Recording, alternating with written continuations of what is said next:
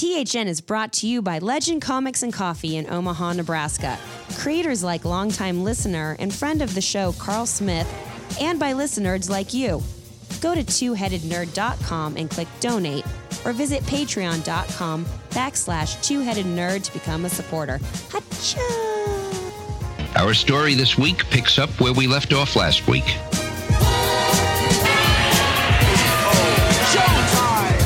Broadcasting from the Ziggurat at Omaha, deep below the metro area, it's our pleasure to welcome you to episode 666 Two-Headed Nerd Comic Book Episode Podcast. 504. My name is Mac Bomb. It's episode 504. Yeah, but it's like Halloween, so I just figured I'd do some Marvel math and we get everything a little nudge, you know? Come on. And I am the Internet's Joel Patrick. I was trying to do a Paul Bearer thing there. That was good. Yeah, I don't think I can sustain it, though.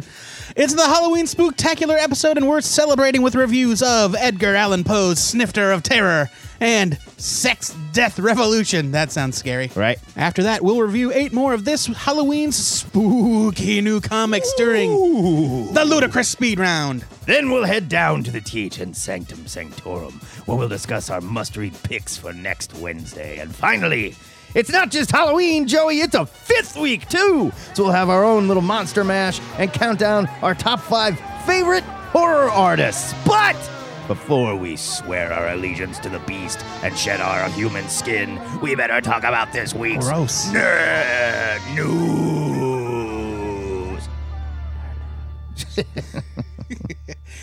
Writer Mark Waid has started a GoFundMe campaign to collect money for legal fees related to a lawsuit filed by Richard C. Meyer. If you don't know who that is, good for you. I know who he is. I don't know what he looks like. So every time I think of him, I think about that Luke Paul shithead from YouTube. I just decide he looks like that. Yeah. Or PewDiePie, I guess. Okay, yeah. Meyer is a leader in the online hate group ComicsGate. The lawsuit alleges that Waid called Antarctic Press, which Meyer had formed an agreement with to publish his Jawbreakers series, and convinced the publisher to drop the title. Meyer claims this amounts to an interference with the contract he had established with Antarctic, as well as defamation due to the alleged content of the phone call. In a post announcing the launch of the crowdfunding campaign, Waid maintained his innocence and explained why such a campaign was necessary in the first place. Here's a quote from Waid. "My name is Mark Waid. I'm a New York Times best-selling comics writer. In September of this year, I was sued by one of the perceived leaders of a relentless online harassment movement called ComicsGate, which I and many comics professionals strongly feel has unfairly and offensively targeted women, people of color, and LGBTQ plus creators working in our industry in an effort to make them feel unwelcome. I firmly believe this lawsuit is an effort to silence those of us who stand up publicly against bigotry and racism and who continue to defend diverse creators from harassment. Even though I am confident that the claims made against me are entirely without merit, lawsuits are time-consuming and very expensive," said Waid. "Still, I have never backed down from bullies, especially those who denigrate my friends, colleagues, and the values our community stands for. And while I am not a rich man, you have my solemn promise that I will fight this fight, no matter the personal cost." Right on, brother. Waid did contact Antarctic following the announcement of their intent to publish Jawbreakers, resulting in a conversation both parties allege was civil, and in which Waid and Antarctic say Waid expressed concern over Meyer's online presence. Okay, there's nothing illegal about that. No, I mean, it's not like he said, "Hey, don't hire this guy. He's a queer," which ComicsGate guy would have said. That would be defamation, but there's nothing illegal about calling someone and saying, "Hey, do you know who this person is? Heads up." Yeah, right. I mean, well, it's not criminal. Only Waid has not been charged with criminal activity. Right. You can sue people for anything. This is going to get thrown out of court so fucking fast. But Waid will still have to pay for a lawyer, and I suppose it's expensive stuff. And this isn't the first time this happened. Another ComicsGate idiot is suing a bunch of creators, small press creators, for things that they said, and it's gonna bankrupt these people. Well, yes and no. There will be a point where the suit will be dropped, because they're gonna say, "No, take me to court. You wanna go to court? Let's go to court," because there's nothing here. And the judge will say, "Why are we here? Get out of here." That becomes a frivolous lawsuit. You would have to pay your lawyer for that, for them showing up, but you're not paying anybody else's legal fees or anything. And sometimes in frivolous lawsuits, the judge can say, this is total horseshit.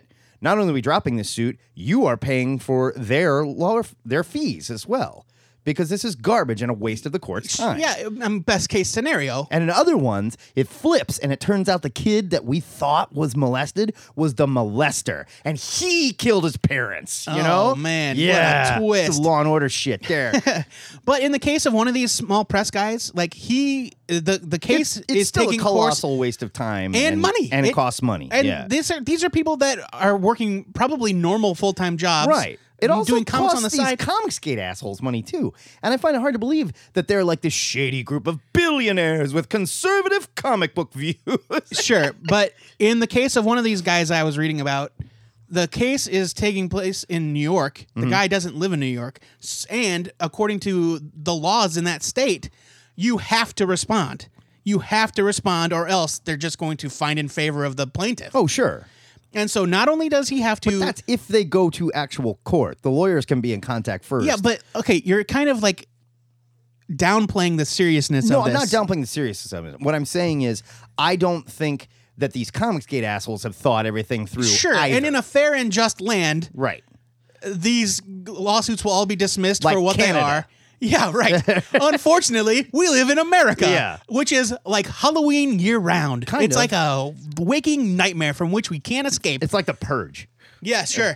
So this guy's got to go to New York, hire a lawyer, stop working, go to court, and it's going to cost him thousands of dollars that he doesn't have. Yeah, if he has a good lawyer, it'll never come to that, but still. No, he still has to go. He has to respond. Only if it becomes a court case. A suit can be settled or dismissed first. Sure, but he had like a certain amount of time to respond to the legal filing, according to New York law, and it was like upheaving his life. Yeah, it's just ridiculous. This is like nightmarish behavior. Right. And it's unacceptable, and Wade's GoFundMe, luckily it's doing very well. It raised almost half of its goal in less than a day. He's hoping to raise $75,000, but yeah, this is awful, awful, awful. Yeah, and just ridiculous. Just the idea that anybody can sue you, or at least attempt to sue you. Right. Remember when I sued you because you refused to draw our comic book? Yeah. Yeah. That really fucked your life up. Yeah, the court ruled in my favor. Joe, remember that dream we had about the Star Trek animated comedy? Yeah. And how great it would be. Oh, man. And how fucking hilarious it was. And then we woke up and we're like, God, what a stupid idea. Well, somebody at CBS had the same dream, and it's coming.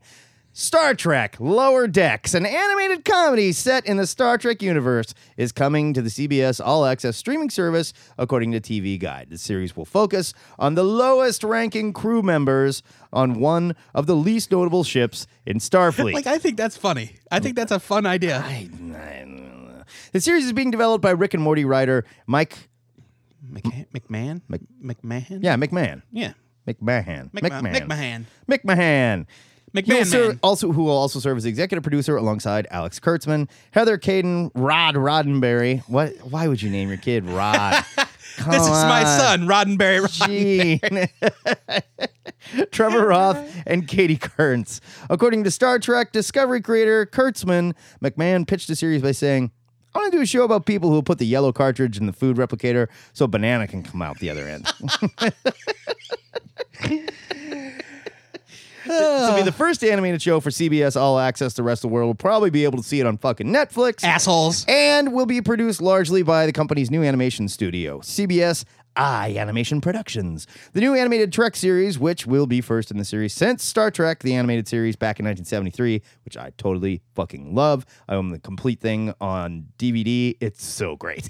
It looks to be part of 4 upcoming Star Trek series that Variety reported were in development for CBS All Access back in June. You may have heard us talking about it. These shows include the upcoming return of Captain Jean-Luc Picard, who will be played once again by Sir Patrick Stewart. No projected release date has been announced. Look, this sounds funny and it sounds cute. Is this just too much Star Trek, though? What? No, come on. I hate that argument. Too much Star Wars. No, I love Star Wars. I want a Star Wars movie. I do too, but every year. The most we've ever had running is 2 concurrent series at the same time. Sure, yeah. And they only overlapped for a short time. Yep, that's true. And I was fine with that. four series at the same time? But they're all going to be wildly different. I don't know. CBS All Access, why don't they just call it the Star Trek Network at this point? Fine. Subscribe to the Star Trek streaming app. Yeah.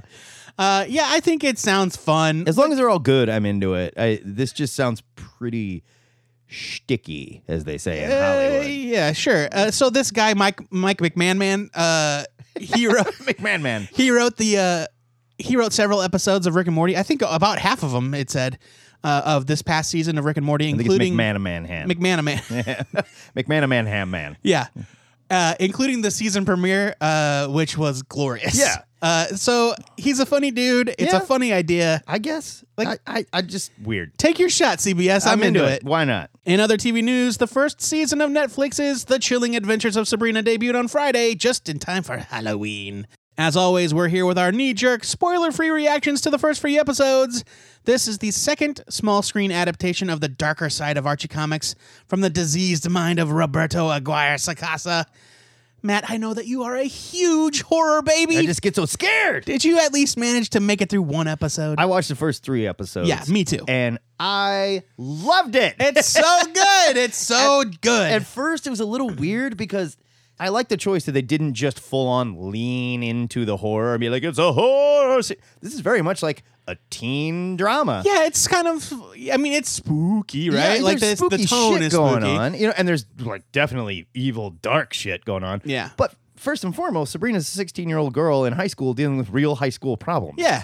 And it's sort of like part of it's cute and part of it's empowered and part of it's fun and part of it's like sad. And then part of it is super fucking satanic. It's pretty demonic. The devil shows up and he is scary. He's got a gaping sharp maw in his belly. It's so gross. Like a goat head and like twisted horns and horns coming out of its face. Like, man. Yeah. And so it's not like jump scary, right? No. There hasn't, at least yet, not yet, hasn't been any like crazy, ooh, startle moments. Like it's there like was a subtle. Couple. There was one for me. Like when we first met the familiar, I was like, gross.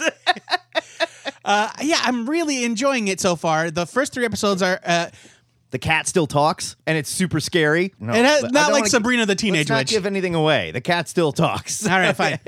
The cast is great. I like all the characters. Everybody in it's great. Bronson Pinchot is amazing. He's wonderful. The smarmy principal. Yeah. Oh, man, he's so good. Well, and they're really, like, they're doing this thing where it's sort of, and this is not a spoiler, but it's sort of like this dual message where like Sabrina is dealing with sexism and machismo bullshit in high school, and she's also examining like the inherent sexism of Satanism as well, which is like all these witches and in the coven, they're all praying to the Dark Lord, and they're free to do whatever as long as they work for the Dark Lord. And like, yeah, he's like there. Kind of, he rules over them. And in reality, yeah, Satanism is a big boys' club for the most part, and it's really cool how it's written, how it looks. They keep doing this like shallow focus thing in the woods. It's like a fisheye lens, so and the edges are blurry. Yeah, it's so cool. So it's like filmed like a.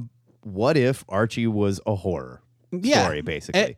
And they dropped Riverdale. They name dropped the town of Riverdale. Yeah, so they opened that door. It's coming. I hope it's so. Coming. I like they whenever these things happen, when you've got competing, you've got shows from the same company on competing networks. They're like, no plans yet, mm-hmm. and then they're like.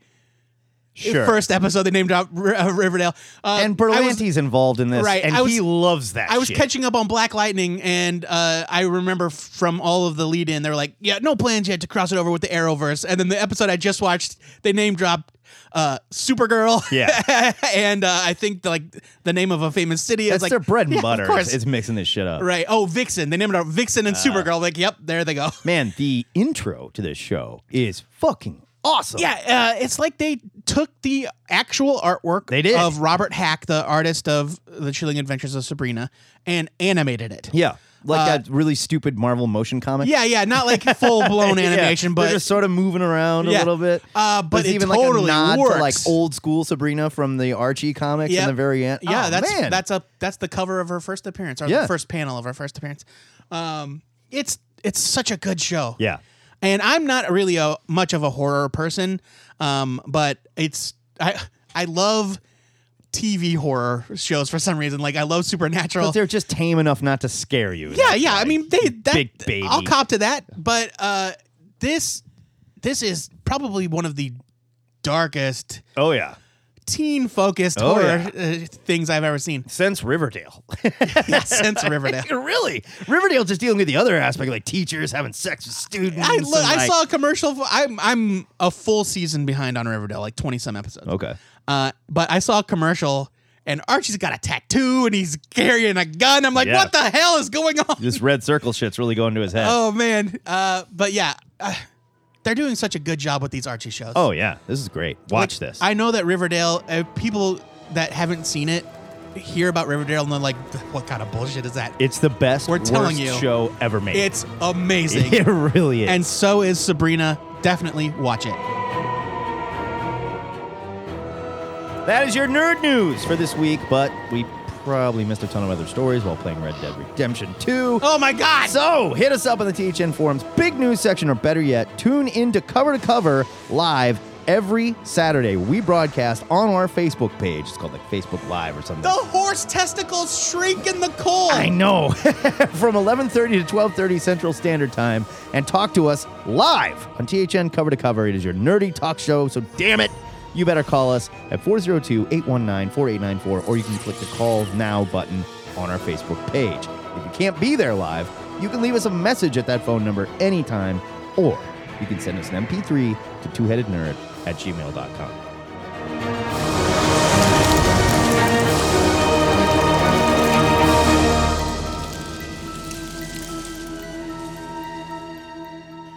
It's review time in the Ziggurat. Matt, there's a group of adorable moloids at the door, and they're all dressed like Fortnite characters?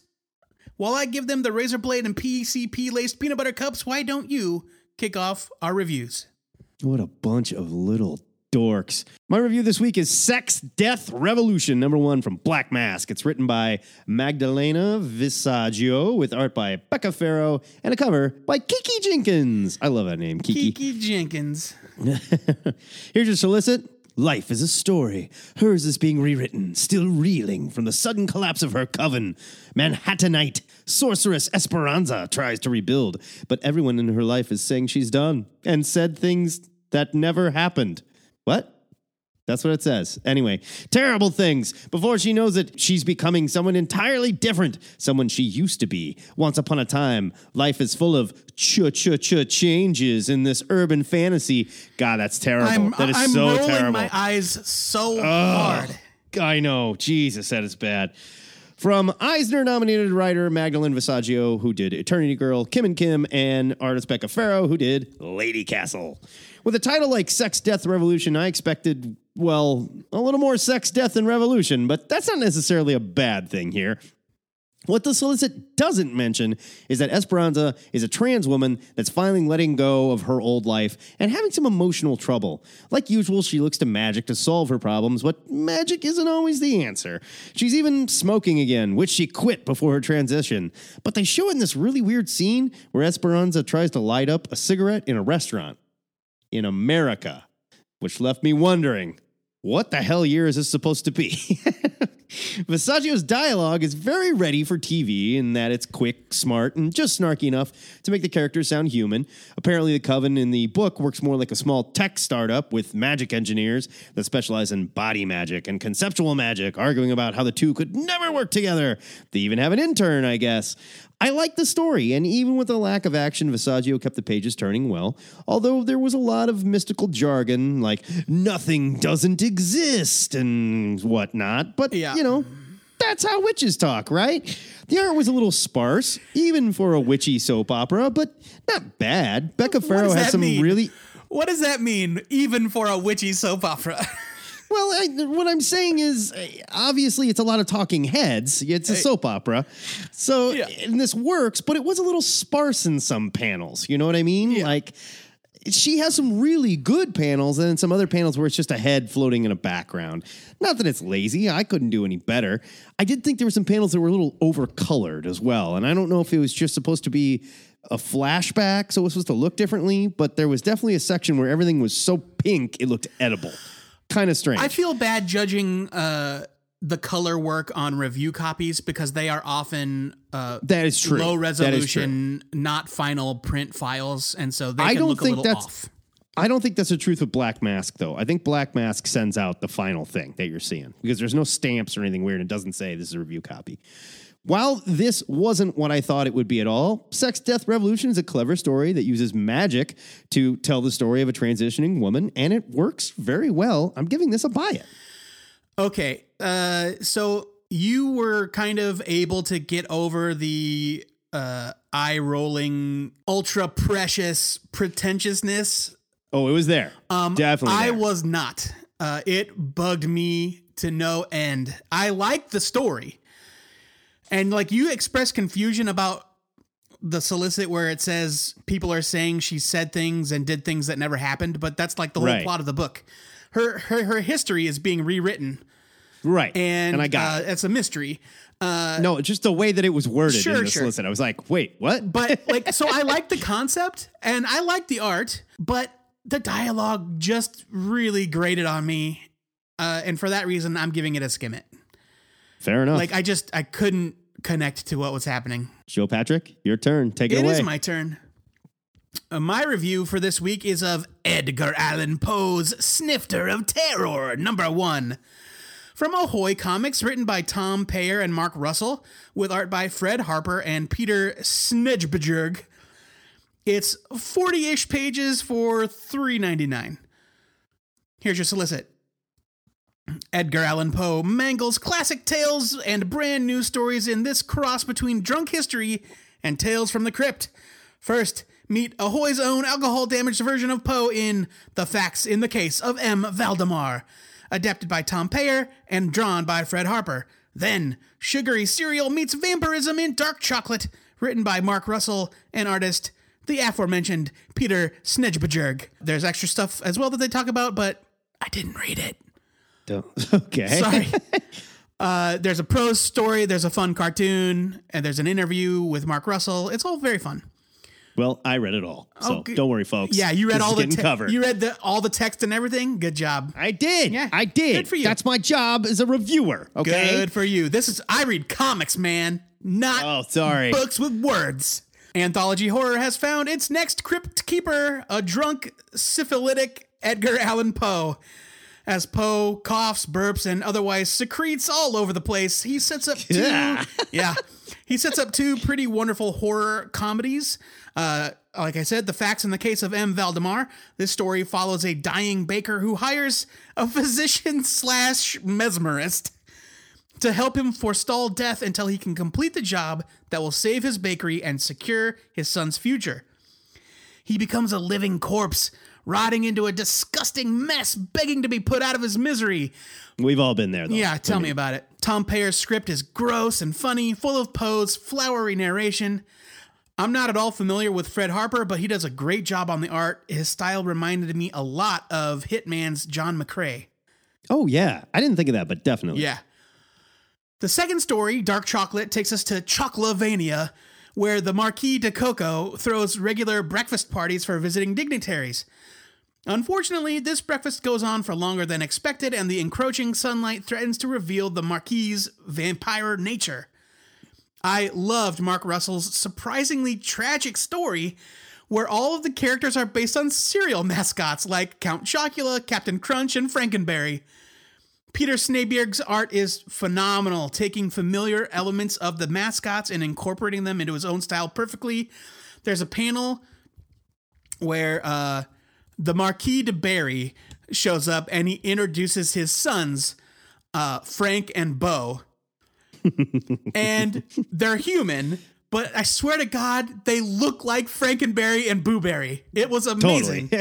Totally. Totally. Snifter of Terror #1 is a really great mix of tongue-in-cheek horror stories by top-notch creators, and like all Ahoy books, it's packed full of extra content that you can choose to read or not because you are a human being with rights. Oh, please. If you're in the mood for some spooky fun, check this out. It's a buy it. Yeah, this was a really fun anthology, and Ahoy seems to be doing a lot of stuff right these days. It definitely reminded me of some old British anthologies that I read. I had too much fun with the dark chocolate story and would read that every month. Hell yeah, dude. I would read a regular book about that. All the pro stuff was a lot of fun, just talking about old horror books and their inspirations. I'll look at anything Shannon Wheeler does and love it. This was worth every penny. I'm giving it a huge buy it. So that is a buy it and a skim it for Sex, Death, Revolution #1 and a double buy it for Snifter of Terror #1. We'll post our written reviews over at twoheadednerd.com so they can haunt us for years to come. But we want to hear from you. Call us, email us, tweet at us, Facebook us, write your opinions on a pristine, mint-condition, vintage blueberry box, and mail it to us, whatever works for you. But we need to know what you thought of these comics. They definitely don't make blueberry anymore, right? That is a thing of the past. I think you can still get it in some areas. God, I loved blueberry. But I find that in Omaha, it's only pretty much Count Chocula. Good news, Joe. Those apples we were just bobbing for, they were laced with a small dose of John Jameson's blood. So, guess who's going to wolf out any minute here? Yes! That's right, us! But it won't last too long. So let's run, howl, murder, maim, and review 8 more of this Halloween's new comics during the ludicrous speed round before we're found nude, covered in blood by the cops. You got your ups and downs with everything. Yeah, you know, I mean, it's just like coming down off any fun drug, right? Yep. Ludicrous speed! Go! Deathstroke, Yogi Bear, #1 from DC. In one of the most ridiculous stories I've read in quite a while, Yogi Bear hires Deathstroke the Terminator to help him track down the missing Boo Boo and thwart evil scientists that have filled Jellystone Park with murderous mutant animals.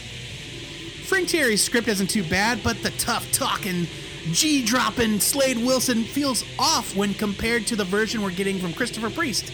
Mark Texiera's art is good, but I gotta say, the realistic versions of these Hanna-Barbera characters is kind of off-putting. Plus, the Secret Squirrel backup is a hard pass for me. I had some fun with Deathstroke, Yogi Bear #1. There are some funny jokes, but not enough. It gets a skim it. I did not. I thought it was stupid and a bad idea. I give it a leave it. That's fine. Justice League Dark, Wonder Woman, The Witching Hour, #1 from DC. Unlike the other Justice League tie-in I'll be talking about, this #1 finishes the storyline, which is kind of confusing. Stop it, DC. Just do this in the pages of the books they fucking tie into and save some poor comic shop clerk the time of trying to decide where the hell to file this. Or do a separate mini. Yeah, whatever. Yeah. That's fine, too. That said, Tinian's story ties up nicely and ties into Diana's ancient origins really well. There were a few different artists telling the stories from different groups' perspective, but it worked great. And I love what Tinian is doing with the state of magic in the DCU. I'm giving this a buy it. I gotta catch up. Hexwives, #1 from Vertigo. Get it? They're not ex-wives, they're Hexwives. Yeah. Hexwives. It's a joke. I'm here to help. Hexwives follows a coven of badass witches worshipping Satan and smashing the patriarchy as they're reincarnated throughout the centuries. Meanwhile, the family of witchfinders that's been hunting them for hundreds of years is hot on their trail. The problem is, no one in the coven has recovered the memories of their past lives yet. Look out, ladies. Ben Blacker on his own, no Ben Acker. His script doesn't shy away from the ultra-violence, but his dialogue gets a little too cute at times. I really like Mirka Andolfo's art style, but I found her efforts in this issue a bit inconsistent. Overall, I'm interested in seeing where the series is going, but the execution could use some improvement. Hexwives #1, get it, Hexwives, gets a strong skim it. This was Blacker sans Acker. Blacker sans Acker, correct. There you go. What If? Magic #1 from Marvel. This title is the most interesting thing Marvel has done with Ileana Rasputin in years, and it doesn't count! I know, What If books aren't supposed to count unless they sell really well, then we get a watered-down miniseries with different creators. Whatever. Leah Williams' script was great and completely devoid of the soulless monster version of magic we have running around with a giant sword and one of the X-Teams. I don't even know where the hell she's at, and I don't care. She was in New Mutants Dead Souls most recently. Felipe Andrade's art was amazing, and I want more of this guy now. I love Felipe Andrade. God, he's good. His style reminds me of Charles Vess with some digital fuzzy focus effects, and it was awesome. Why can't magic be this cool, Marvel? I'm giving it a buy it. Remember when What If issues had full titles and the Watcher was there setting it all up? I fucking miss those days, dude. It was so great. Dude. Why not just do it again? Because Nick Fury shot him in the face. Yeah, that's true. I think he's feeling much better now, though. Batman Secret Files, #1 from DC. I loved the DC Secret Files and Origins specials from back in the day, so I was really excited when this was announced. Unfortunately, it's not a return to form, but rather a pretty decent collection of short stories that explore the lives and minds of people affected by Batman and his rogues gallery. I'm not sure why this book exists, but I do know that I want Brad Walker to draw a Batman title ASAP. Absolutely. That story was so good. Yeah. Brad Walker's a total badass. Batman Secret Files #1 gets a buy it. Justice League, Aquaman, Drowned Earth, #1 from DC. See if you can follow me here, folks. The Drowned Earth event may have started in the pages of Justice League #10 and then moved to Aquaman 41, but continues here in this #1 and then jumps back to Justice League 11, which is really fucking confusing. Again, there's no reason they couldn't do this in the regular issue of either title, and nothing major happens here that they needed a standalone issue for. Seriously, you could skip this. But then again, nothing major ever seems to happen in these special one-shots other than telling you what story you need to read next. Why? Why stick this in the middle and call it #1? It makes no sense. I'm giving it a skim it. Spider-Force, #1 from Marvel. Speaking of books that are impossible to file, this book's logo is an actual spider followed by the word force. Yep. It's not good. However, the story is great. Christopher Priest and Paulo Sequeira team up for this Spider-Geddon tie-in. Kane assembles a team of spider persons for a... Technically, Spider-Peeps. Spider-Peeps. For a suicide mission to the radioactive ruins of the Inheritor homeworld. Priest's script is great.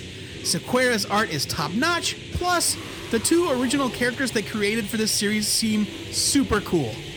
Fair warning, this does take place after Spider-Geddon #2, but if you're reading this, you're probably also following the main series. Spider-Force #1 is a great example of a quality event tie-in by quality talent. Buy it. I've been having too much fun with these. It's ridiculous. Planet of the Apes, Time of Man, #1 from Boom. Here we get 3 stories focusing on the ape's worst enemy, man. Oh, all nuts. 3 stories were wonderful shorts with talent like David F. Walker and Dan Abnett writing. The Abnett and Carlos Magno story wasn't Magno's best work, but still visually stunning and had a very bittersweet ending. The final story, written by Philip Kennedy Johnson with watercolor art by Morgan Beam, was amazing and really unexpected, especially for the choice of art. Totally worked, though.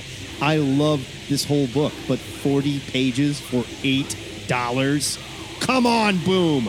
Split this up into a 2-part miniseries if you need to, but with a cover price like that, you are going to prevent a lot of people from picking this up, and it's too bad. I'm giving it a buy it, but $8 is too damn expensive for this. Small press, what are you going to do? Is it that small, though? Really? Especially for a license.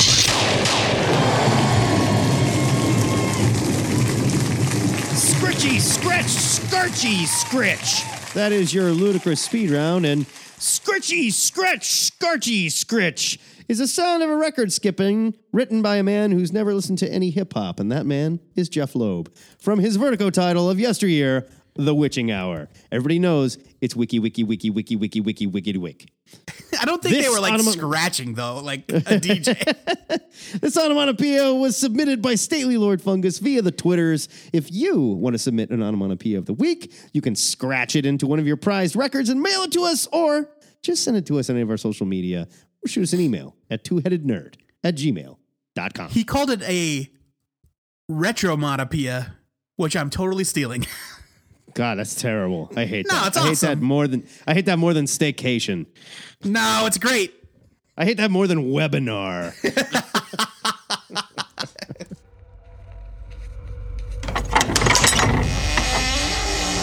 It's Halloween in the Ziggurat, and we're celebrating the Sanctum Sanctorum, babies.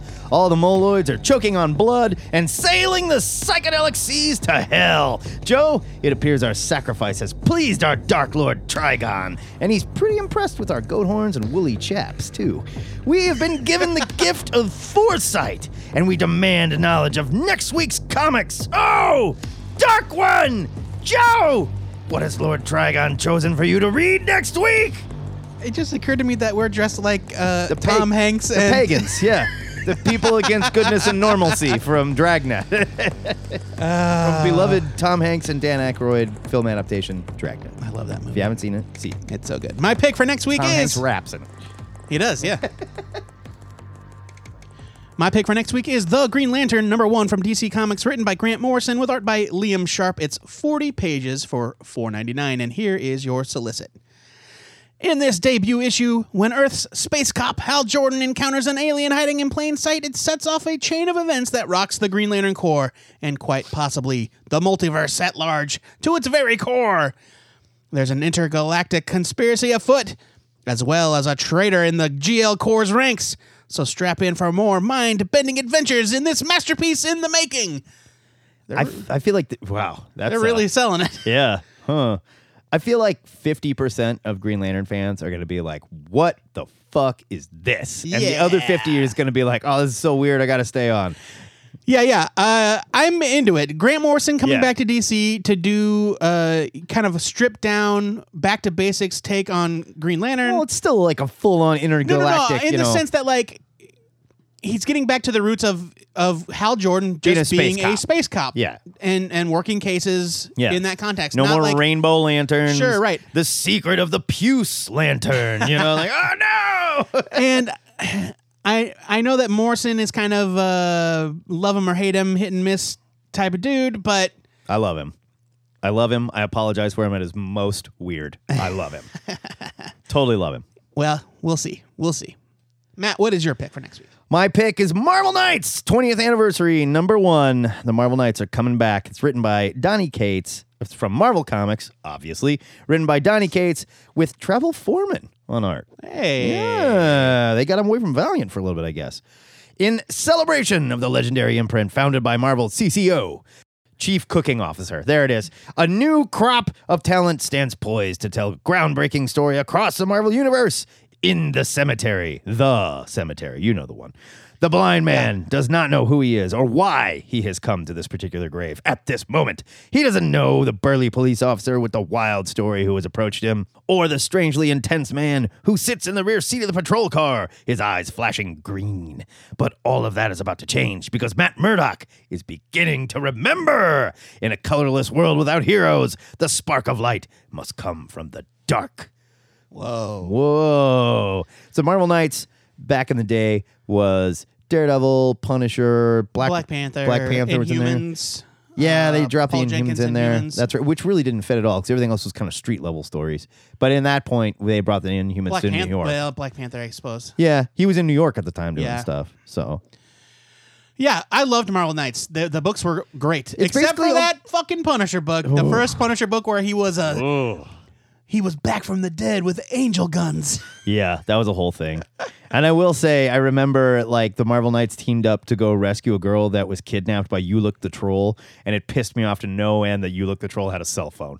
I was like, was that in the actual book? Yeah, Marvel Knights? That was in Marvel. That was the team book. Yeah, the team book, Marvel Knights, which was not that great. Came later, yeah. But I love all these street-level characters. You think the troll with the cell phone? Yeah. They have been a bit wasted, and this is a way for Donny Cates to reignite them. I mean, you've got Iron Fist on the cover. Jessica Jones is there. I'm assuming Luke Cage is there. I think this other guy, I'm not really sure, but I hope it's not Wolverine. Let me see. That's not Wolverine. That's Wolverine, my dude. That's Wolverine? Oh, sure. Yeah, I think it's Wolverine. I don't need Wolverine as a Marvel Knight. Well, I don't know if it's going to be like a team book. Nah, but I mean, like, they're going to focus on all these street-level guys doing stuff. Yeah. But, yeah, I mean, it sounds like it could be a good time. I do want White Tiger back. Love the White Tiger. Yeah, I like White Tiger, too. The THN Trade of the Week is Doctor of Horror and Other Stories, illustrated by Graham Ingels. It's a hardcover from Fantagraphics, written by Al Feldstein and Various, illustrated by Graham Ingels. I've never been a fan of Arius. Yeah. Here is your solicit. EC horror comics are famous for their gleefully ghoulish stories and their outrageous twist endings. Gleefully ghoulish. Served up with a sly wink to the reader and a generous dose of dreadful puns. No artist captured that mood better and made his readers shudder more than ghastly Graham Ingels. Ingels set the standard for fiendishly delightful depictions of dripping slime, dismembered limbs, and shambling corpses. This volume features Ingels' earliest EC crime and horror work from the pages of such titles as Tales from the Crypt, Haunt of Fear, Crime Suspense Stories, and War Against Crime.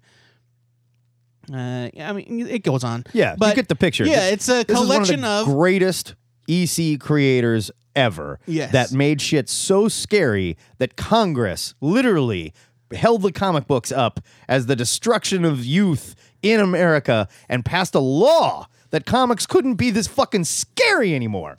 They literally invented the Comics Code because of this shit. Because it was too scary. Yeah, it's comics. Yeah, the comics industry formed their own self-regulating body. They did it to get out from under Congress. And being like, so, yeah, this is the spookiest stuff from one of the greatest horror comic artists of all time. There's our picks, but we want to know what you nerds are reading, too. Tell us what you are excited to check out next Wednesday, and be sure to add these titles to your pull file. These and anything else that you might be reading, it's the right thing to do and the nerdy way to do it. Coming down like a hammer. Get ready for slammer. 1, 2, 3, 4, 5. Breakdown, baby. Ladies and gentlemen, little did you know, this whole time you haven't just been listening to the THN Halloween Spooktacular Special. What? It's also a very to super rare 5th week Halloween Spooktacular. And what better way for a macabre 5th week special? Macabre? It's just macabre. All right. Yep. And what better? Macabre. And what better for a macabre 5th week special segment than the THN Top 5? This week, we'll be counting down our top 5 favorite horror comic artists. Ooh. Joe Patrick, I will get us started. These are in no order because I can't rank these guys. Yes, you can. God you can it. And you will. Fine, I'm going to rank them. That's what a top 5 is. Then I'm going to start with Ben Templesmith. All right. I first encountered Ben Templesmith way back in 2002 in the pages of 30 Days of Night. His art was the stuff of nightmares, and it looked like a mix of a Goya painting and Dave McKean. If right after they finished what they did, they smeared their hand across the art. Or like drizzled beer from a straw on top of it. His vampires were shrieking monsters with mouths full of thousands of teeth, moving so fast that they literally blurred on the page. Templesmith wasn't going for sharp lines or details, but really out-of-focus nightmare scenes of pure violence with solid blacks highlighted by glowing cinders of yellows and orange. Templesmith would go on to inspire an army of impersonators that did not exist before this book. And he's one of the only horror artists that I can remember that truly changed the genre during my time as a reader. I haven't loved everything Ben Templesmith's done, but you've got to admit, like, he changed the way we think about horror comics. Yeah, that's a good pick. I didn't even think of him. It didn't occur to me, but that's a really great pick. My number 5 is Richard Corben, who I first encountered on Marvel Max books, or maybe they weren't all Max books, but he did some Punisher stuff. He did, didn't he draw that Hulk? Hulk story? No, he did some covers. Banner, it was called. Oh no, you're right. He did do Banner. Yeah. And then he also drew that terrible Luke Cage miniseries that Brian Azzarello wrote. Yes, that was bad. And so I didn't really know him as a horror artist, but I saw him he did a bunch of story adaptations, like Lovecraft adaptations. Yeah, actually, he's my number 4. Yeah. He did a bunch of Hellboy stuff. And Richard Corben's art is like... It's like this visceral... It's thick and sort gross. Of R. Crumb almost type characters, but not as like sexually highlighted as R. Crumb, just more like beefy and visceral. Everyone's got like sausage hands. Yeah. And everything looks wet really and creepy. Furry. And everybody looks fucking terrified. Yeah. The looks on their faces are horrifying. And so he's not only a horror artist like another several other people on my list, but he's just got this quality to his art that's creepy and gross. He's the creator of Den from Heavy Metal. Well, there you go. Yeah, he made his fame back in the 80s working on horror anthologies like Creepy and Eerie, and would go on to work on Heavy Metal. It was called Metal Hurlant or whatever. Metal Hurlant in France, and when they brought it to the US, it became Heavy Metal. So there you go. Corben also painted the cover for Meat Loaf's Bat Out of Hell record. No shit. Yep. And in the last 10 years, he's been working at Dark Horse, illustrating and adapting Edgar Allan Poe stories and working on some of his own original stuff. I first encountered Corben's work during the Brian Azzarello run of Hellblazer, 146 through 150 in a story called Hard Time. Mm-hmm. Yeah. I didn't remember that he drew that. John Constantine in prison, man. In America. Yeah. And you know what? People hated it. Yes. If you go back and you look at the reviews, they're like, what is this art? Like, this sucks. And that, like... well, he's this multi-award winning, brilliant horror people artist. Don't know no better. Yeah. Oh, man. Richard Corben, my number four. Awesome. Well, then, my number four is Phil Hester.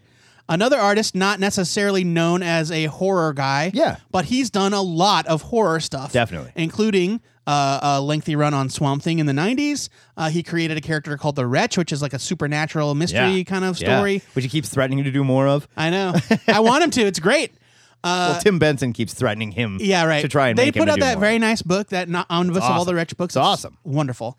I love Phil's style. Whether he's drawing superheroes or scary monsters, he's got this heavy black lined, lots of dark shading, very like solid angular shapes. Yeah. And when he did some Swamp Thing for a while as well. Yeah. And it was really, really creepy stuff. You may have heard me mention that earlier. Oh, I didn't hear you say that. Sorry.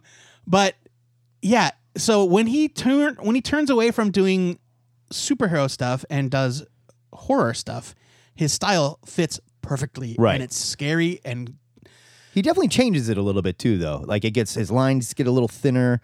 Well, it depends on the book. Yeah. He always his horror stuff reminded me of, not in the same style of horror, but the framing and the way he draws stuff, like a Steven Bissett kind of look, where there's lots of like viney shit going on and weird creepy lines all around, you know. Yeah. Phil is an artist and a writer that deserves way more success in this field, though he does do a lot of work and he's done pretty well. I think that he deserves to be like listed with the greats because he's that good. He's not on my list, well, but he is that good. You're right. I guess your friendship means nothing to you. Not when it comes to top five lists. No, it's not about friends. All right. What's your number three then? My number three goes to Gary Gianni. Gianni was a name I discovered through my love of Mike Mignola's Hellboy. We'll hear more about him in a little bit here.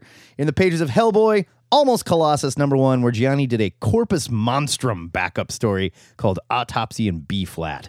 Corpus Monstrum would go on to become Gianni's Monster Men, all of which were short stories in Dark Horse Horror Anthologies, Dark Horse Presents, or Hellboy backup stories. They're all reprinted in Gary Gianni's Monster Men and Other Scary Stories, which you should absolutely pick up.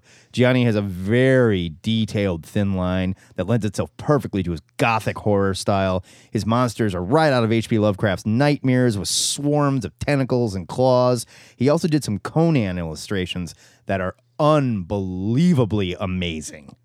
Fucking awesome stuff. I love Gary Gianni. He's my number three. Yeah, I like Gary Gianni a lot. I just haven't really read a ton of his work. He doesn't get enough pub, and I think he does way more overseas than he does here. Did Gary? No. You're thinking of Guy Davis, I bet. I am thinking of Guy Davis. Yep. They have similar styles. They do. Yeah. My number three is kind of a tag team. They go together. It's Steve Bissett and John Totleben. Okay. They are an art team most famously known for their work on Alan Moore's Swamp Thing, which is where I first saw their work. Gotcha. It's terrifying. It's horrifying. It's really it's nightmarish. Yeah. And there are panels that they drew that are burned into my mind for all time. There's covers that they drew that it's like you just hold them up and go, ew. Yeah. And when I think of Swamp Thing, I think of Steve Bissett's Swamp Thing. Yeah, absolutely. John Totleben was his inker, but he is an amazing artist in his own right. Mm-hmm. Like you were saying when we were talking about Phil, every panel is packed with this creepy detail. Yeah. Like vines crawling up. Like walls. Even like the daylight panels were super creepy. The way they drew the swamp and stuff, where like everything was alive, but it was also growing over the death all around it. You know, like, one of the earliest issues in their run, the second or third issue, Swamp Thing Goes to Hell. Yeah, and he meets Anton Arcane, who he had previously defeated, and he died. He immortalized him. Yeah, and Arcane is like, oh, my old foe. How long has it been? The ages of the bent tormentus. How long? And it's been like, Swamp Thing's like, it's been 3 days. Yeah.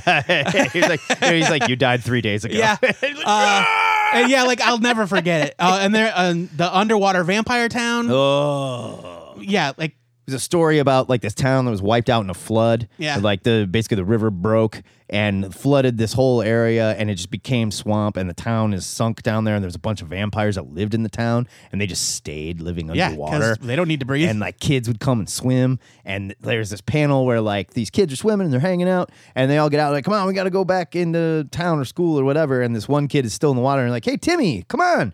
Timmy, what are you doing? And I remember the panels, they show his face, and he's just like blank face. Yeah. And then you could see under the water, and there's like five vampires sucking on his legs. Yeah. I was like, ah! Ooh. All right. I have a feeling our number 2 and 1 are either going to be the same or flip-flopped. Quite possibly. What's your number 2? When I think of the Swamp Thing, yeah, okay, I think of Bernie Wrightson. Our top 2 are the same, then. Okay. I first encountered Wrightson on the original Swamp Thing run when I bought issue number 4 from a garage sale in Waco, Texas at age 5. Yeah. The cover had a hunched over Swamp Thing, and he was being stalked by a werewolf on the moors of Scotland. I fell in love with Wrightson's visceral monsters and the pure rage and terror he put into his characters. Later on in life, I would make my most expensive comic purchase ever on a very fine condition, House of Secrets, number 92, first appearance of the Swamp Thing, that I will never part with.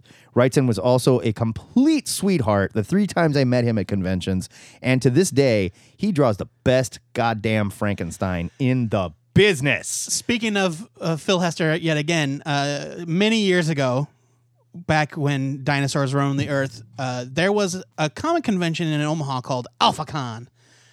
It was a colossal failure. Yes. They called it AlphaCon because they had one. They had one, yeah. It was the first and only. It was also, yeah, OmegaCon. Yeah, yeah, really. And I think it was Big Mike, actually, commissioned Phil Hester, Bernie Wrightson, and one other artist whose name is escaping me. It wasn't Bissett. No. Who was it? It wasn't P. Craig Russell, was it? No, he wasn't there. Charles Vess? Charles Vess. Okay, yeah. Oh, yeah. So listing those names off, you can see why AlphaCon was a failure. They spent way too much money on guests. Oh, and that was just the artists. The stars that showed up were ridiculous. The largest collection of living Star Wars actors appearing in one place at the same time. That's got to be at least $500,000 right there. Yeah, and then nobody came. Yeah. So Big Mike commissioned Phil, Bernie Wrightson, and Charles Vest to do a 3-piece Swamp Thing, and I've said his name twice. Charles Vest did his thing, yes, and then Bernie Wrightson did this angelic, like divine stunning Swamp Thing piece, and then they handed it to Phil, and Phil was like, "Are you fucking kidding me? Yeah. I gotta follow that." Yeah, like let him go first. Yeah, come on. Give the guy his ego a soothing letdown. I also encountered Bernie Wrightson for the first time on Swamp Thing, but not in the comics. Before trades were a thing, Marvel and DC used to do digest-sized collections through like book publishers. Mm-hmm. I think Marvel had their own book imprint, but I think DC's was like Tor Books or something.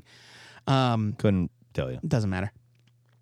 And this was like a digest-sized collection of the first several appearances of Swamp Thing, black and white. So the art was even like way moodier. Yeah. And I was probably also around 4 or 5 when I got it. And again, I can close my eyes and think of Swamp Thing, and there will be panels from that book that I had 40 years ago. Yeah.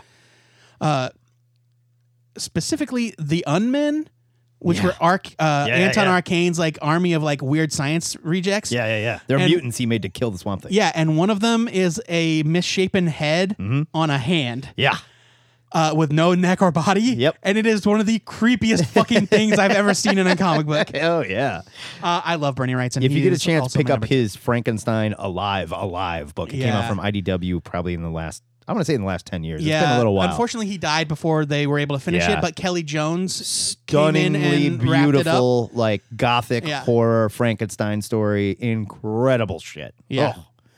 All right. So our number 1 with a bullet, we both picked Mike Mignola. Oh, really? That's not who I picked. Yes, it is. Shut up.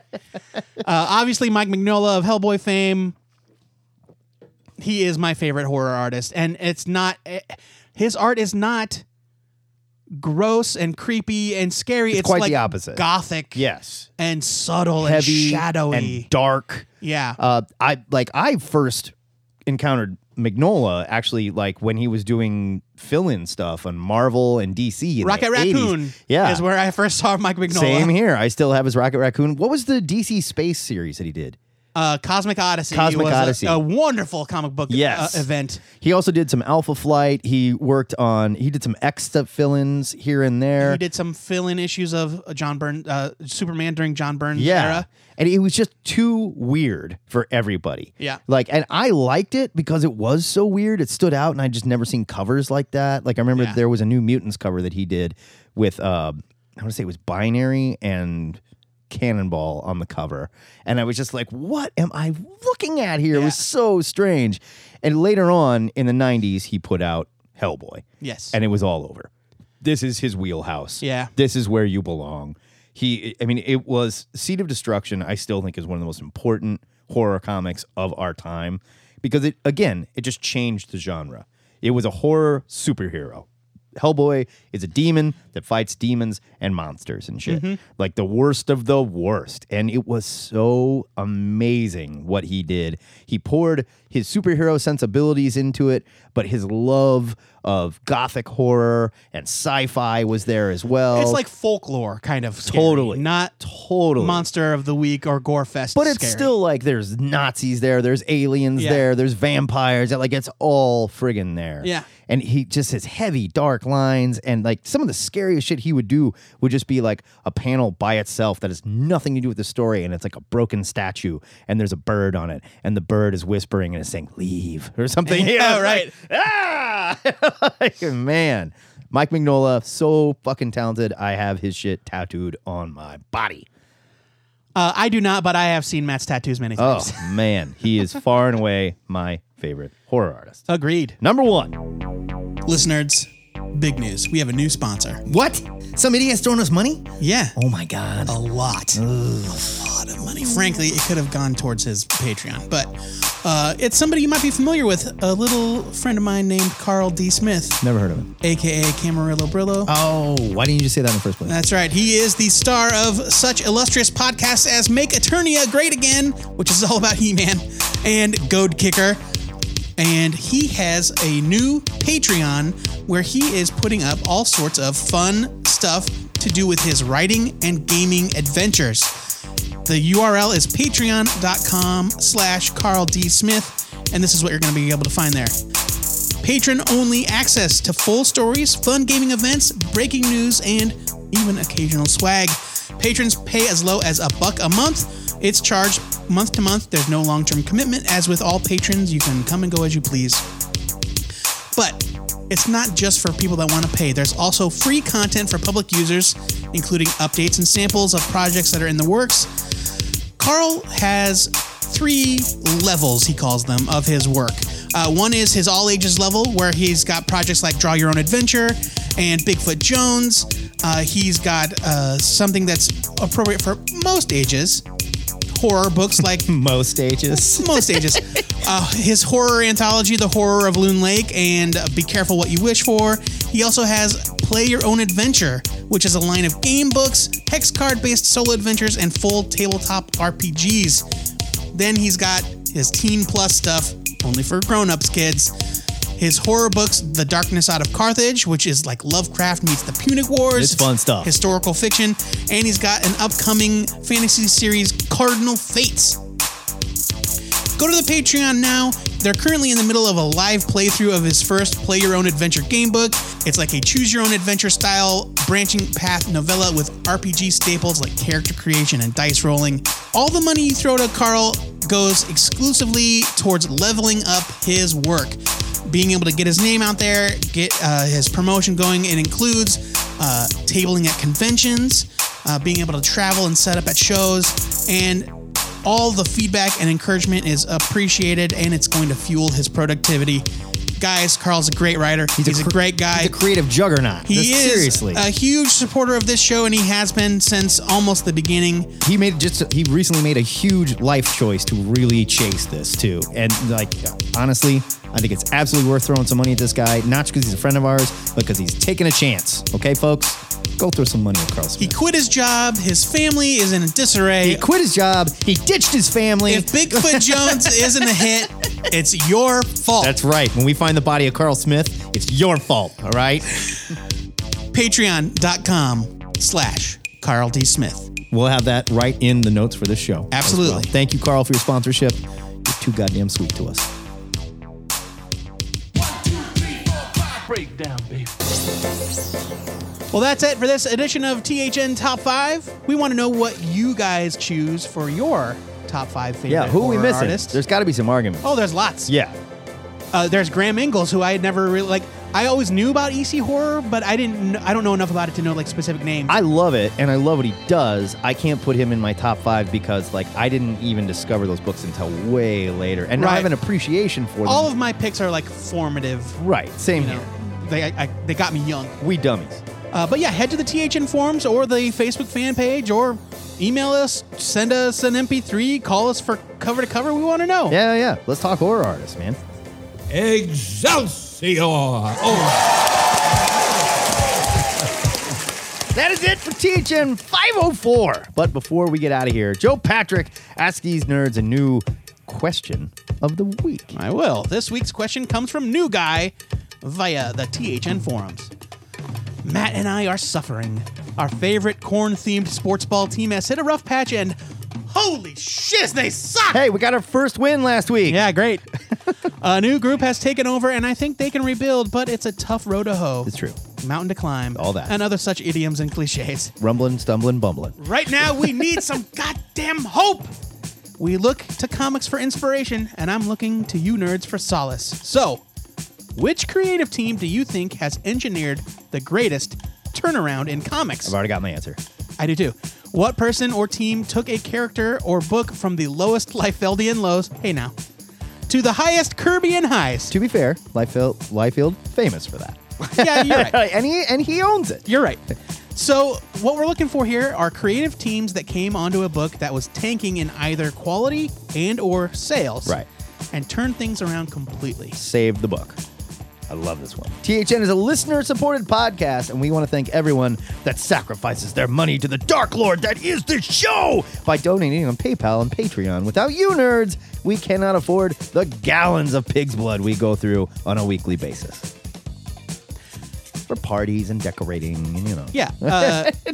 There's a movie. Miscellaneous. Yeah, whatever. Before we go, our weekly shout-out goes to our pal, Omaha Bound's Tim Benson, and the project that his company is working on with writer Cullen Bunn, A Passage in Black, or as I like to call it, a PIB. A-P-I-B-E. A-PIB. A-PIB is a graphic novel horror anthology featuring comic adaptations of some of Bunn's short prose horror stories. They're good, too. Yeah. There's a ton of talented folks working on this project, including friends of the show, Tim Mayer and Jeff Lawler, creators of The Anywhere Man. Related to Jerry the King Lawler. I don't know if you know that. Yeah. It's his son. And Legend Comics and Coffee favorite, Aaron A.E. Stuvey. The project is on Kickstarter now. It's just past the halfway mark with just about a week to go as you hear this. Word to this talented bunch of creative folks. We're going to put a link to the fundraiser in our show notes if you'd like to show your support. So... back Mark Waid, and then back this. Also, Carl Smith's Patreon. In that order. And Carl Smith's Patreon, yes. But us, most of all. Yeah, and us. So I realize this is getting expensive, guys. Look, comics are art, and art demands sacrifice. Comics are a bitch, baby. What can I tell you? Until next time, true believers, remember to pre-order your comics, or your retailer might just come and steal all your Halloween candy. This is the Two-Headed Nerd. Signing.